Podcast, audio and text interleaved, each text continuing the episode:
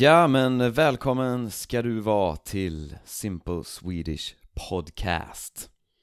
Ja, så idag så ska jag prata om eh, en eh, grej som händer just nu, en Twitter-trend En hashtag som heter Swedengate.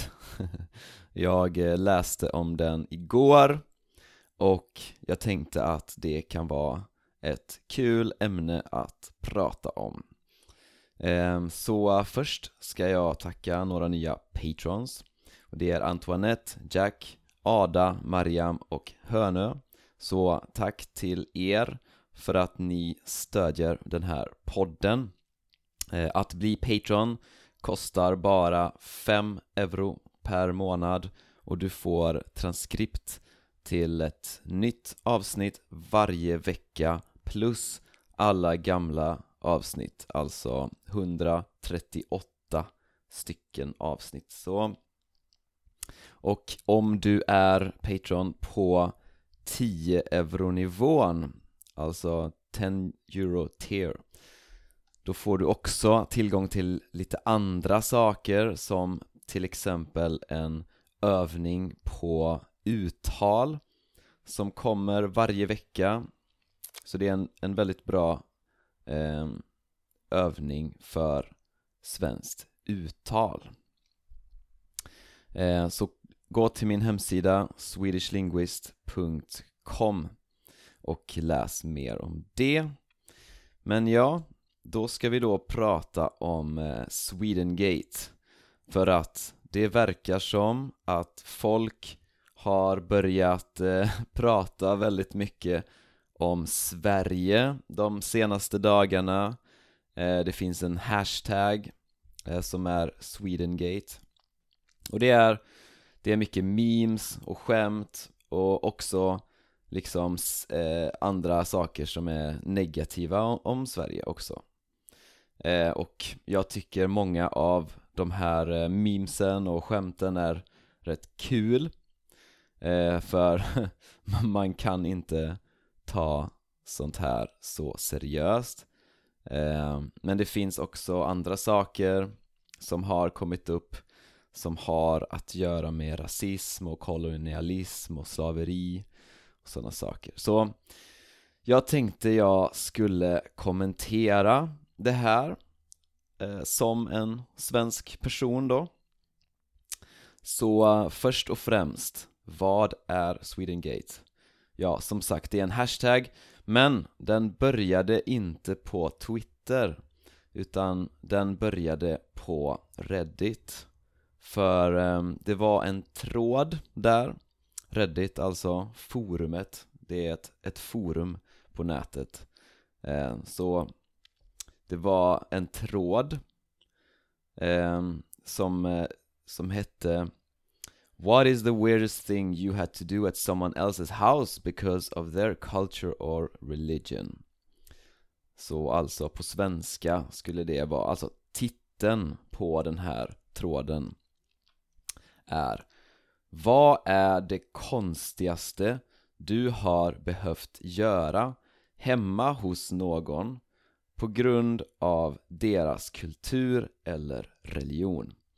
Eh, och en person hade då svarat eh, Ja, det här, den här tråden handlar inte om Sverige specifikt men det var en person som svarade så här och det här är min svenska översättning på eh, det här inlägget, på det här svaret. Så Jag var hemma hos en svensk vän vi lekte i hans rum. Hans mamma ropade att middagen var klar. Och lyssna på det här. Han sa åt mig att vänta i hans rum medan de åt. Helt sjukt. Alltså, så den här personen, han berättar att Antagligen var han eh, liksom barn när det här hände. Så han var hemma hos en svensk vän. Han och hans kompis lekte i hans rum. Eh, Kompisens mamma eh, ropar Middagen är klar. Och kompisen säger att, att han behöver vänta i rummet Medan han äter liksom. Så Han, så den här svenska eh, familjen gav inte honom mat Och det här kom, det kom mycket reaktioner på det här och folk svarade med sina egna historier, liknande historier. Det här spred sig vidare till Instagram och till Twitter och det kom massa skämt och memes och reaktioner och fler historier och det började komma andra saker relaterade till kolonialism och rasism och sådana saker eh, i Sverige. Eh, Så ja, jag tänkte kommentera då på det här eh, steg för steg. Så det första då, att, att inte ge mat till eh, sina barns kompisar, alltså att inte till exempel bjuda eh, barnens vänner på middag. Ja, så det finns en, en hel del sanning i det här. Det här är något eh, som händer. Så ja, jag kan, jag, om jag ska mm, tänka på min barndom, alltså när jag var barn så um, jag kommer ihåg att min mamma hon ville alltid att jag skulle komma hem och äta middag. Eh, Liksom, om jag var hos eh, en kompis Ja, då, då, då behövde jag eh, åka hem för att äta middag liksom, för att min mamma ville att jag skulle komma hem och äta middag. Jag kan inte komma ihåg att jag åt middag så många gånger hos vänner. Det är klart att jag har gjort det Men oftast så åt jag hemma. För att folk äter liksom med sina familjer. Jag tror att det är liksom standard eh, Att man, man äter med sin familj, tillsammans med sin familj. Så jag tror att, att folk antar att eh, liksom vännerna till barnen redan har planer för middag liksom. Så att om eh, någon är på besök så antar man att den personen redan har planer för middag. Du vet, svenskar, vi har planer för allting liksom. Så man kanske till och med eh, är rädd att eh, förstöra middagsplanerna för en annan familj om man bjuder eh, på mat liksom. Så, men jag tror att det här beror mycket på situation, det beror på vilken familj vi pratar om. Till exempel min mamma gav alltid mat till eh, folk på besök. Om de ville ha då såklart. För jag kommer också ihåg att ofta så, så ville de inte ha mat För att de kanske redan hade ätit Eller de hade planer att äta med sin familj. Ja, så, så liksom jag tror det är i kulturen, det är liksom standard är att man har redan planer liksom för för att äta. Så, man an, så folk antar att andra människor redan har det liksom planerat. De, ja, så Jag tycker såklart att det, man ska såklart fråga liksom Om vi ska äta middag till exempel, då är det såklart så frågar jag om de andra vill ha liksom så säg att, säg om jag var pappa till exempel och mitt barn hade en kompis på besök då, då skulle jag såklart fråga om den kompisen vill ha eh, äta med oss liksom. Så, men det, det är ju såklart en stor skillnad mot andra länder eh, För att många andra länder så liksom då, då bjuder man alltid sina gäster på mat. Alltid liksom. Så i Sverige så så beror det mycket på situation och person liksom. Men jag tycker såklart att man ska åtminstone fråga liksom, så um, Ja, och sen den andra grejen då som handlar om slaveri och kolonialism och rasism och sådana saker. Så eh, jag har kollat upp lite, alltså jag har läst lite om det här. Och eh, slaveri då. Slaveri eh, blev förbjudet i Sverige på 1300-talet Så man, man fick inte eh, ha slavar.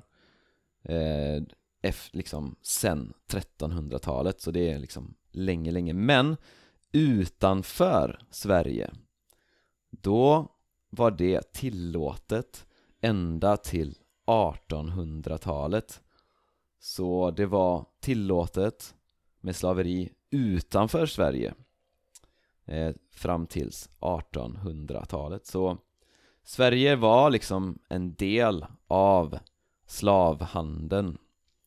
Eh, en ganska liten del. Handel, det är alltså att man köper och säljer och så, så handel. Ehm, så Sverige var en del av slavhandeln. Ehm, väldigt liten del, men en stor exportör av järn.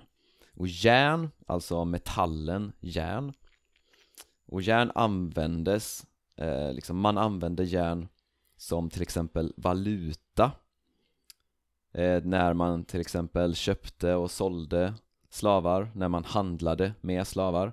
Det var alltså en valuta liksom, den, en, så här pengar alltså.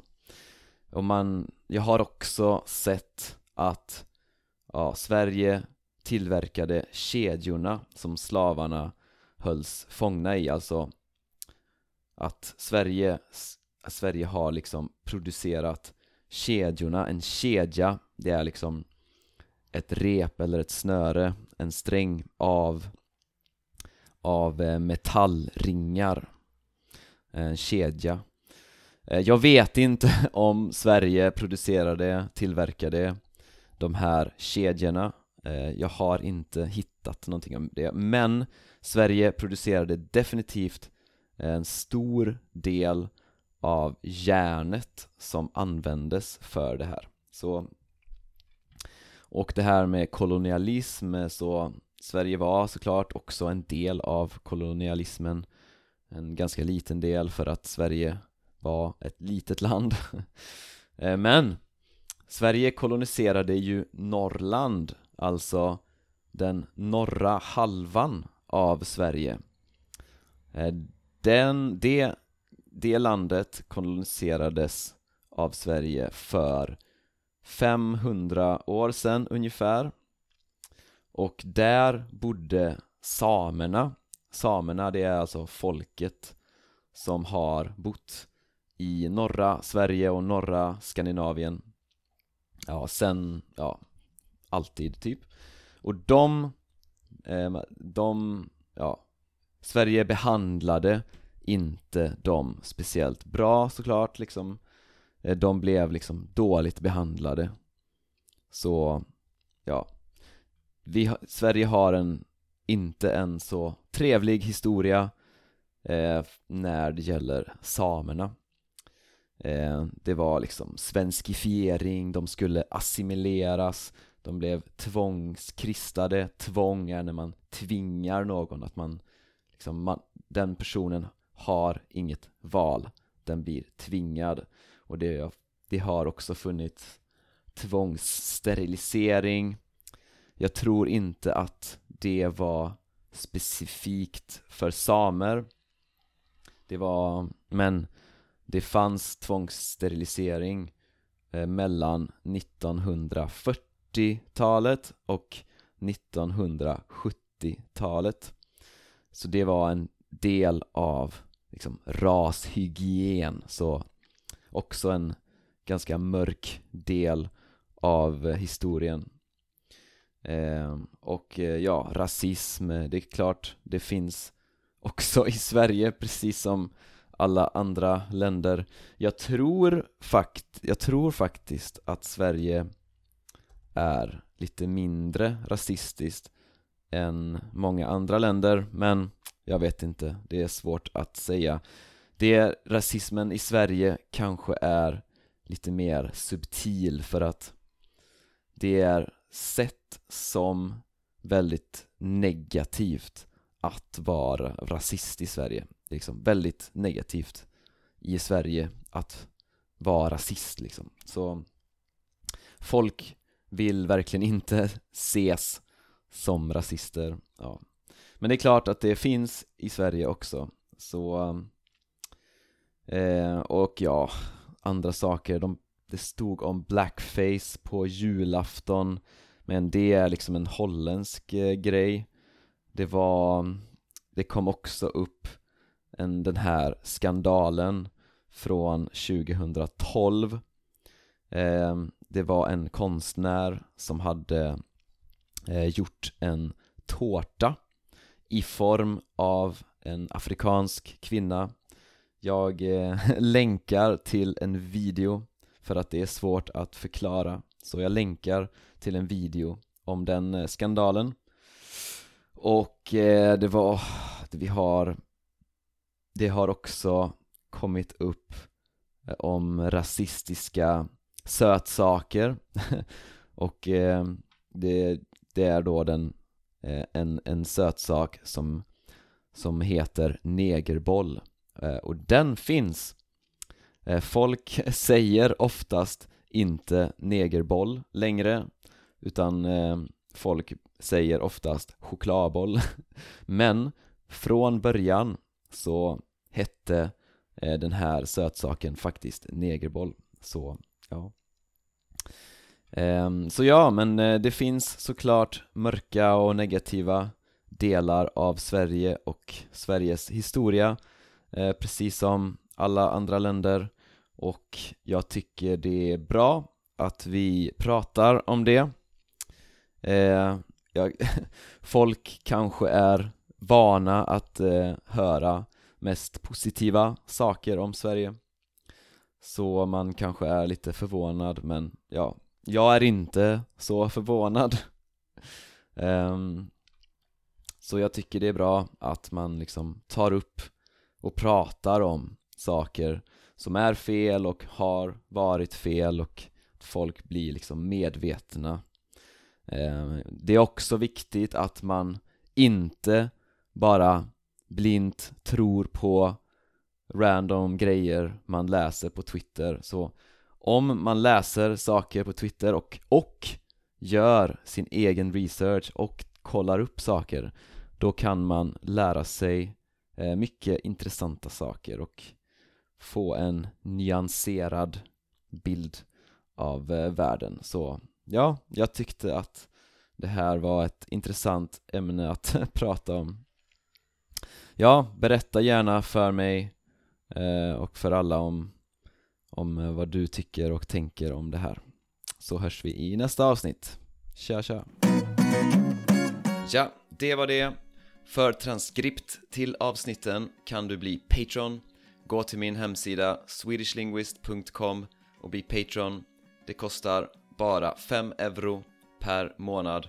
Och om du tycker att de här avsnitten redan är ganska lätta och du vill avancera till nästa nivå då är kursen Strong Swedish för dig. Gå till min hemsida swedishlinguist.com och läs mer om kursen Strong Swedish. Vi hörs i nästa avsnitt. Tja tja!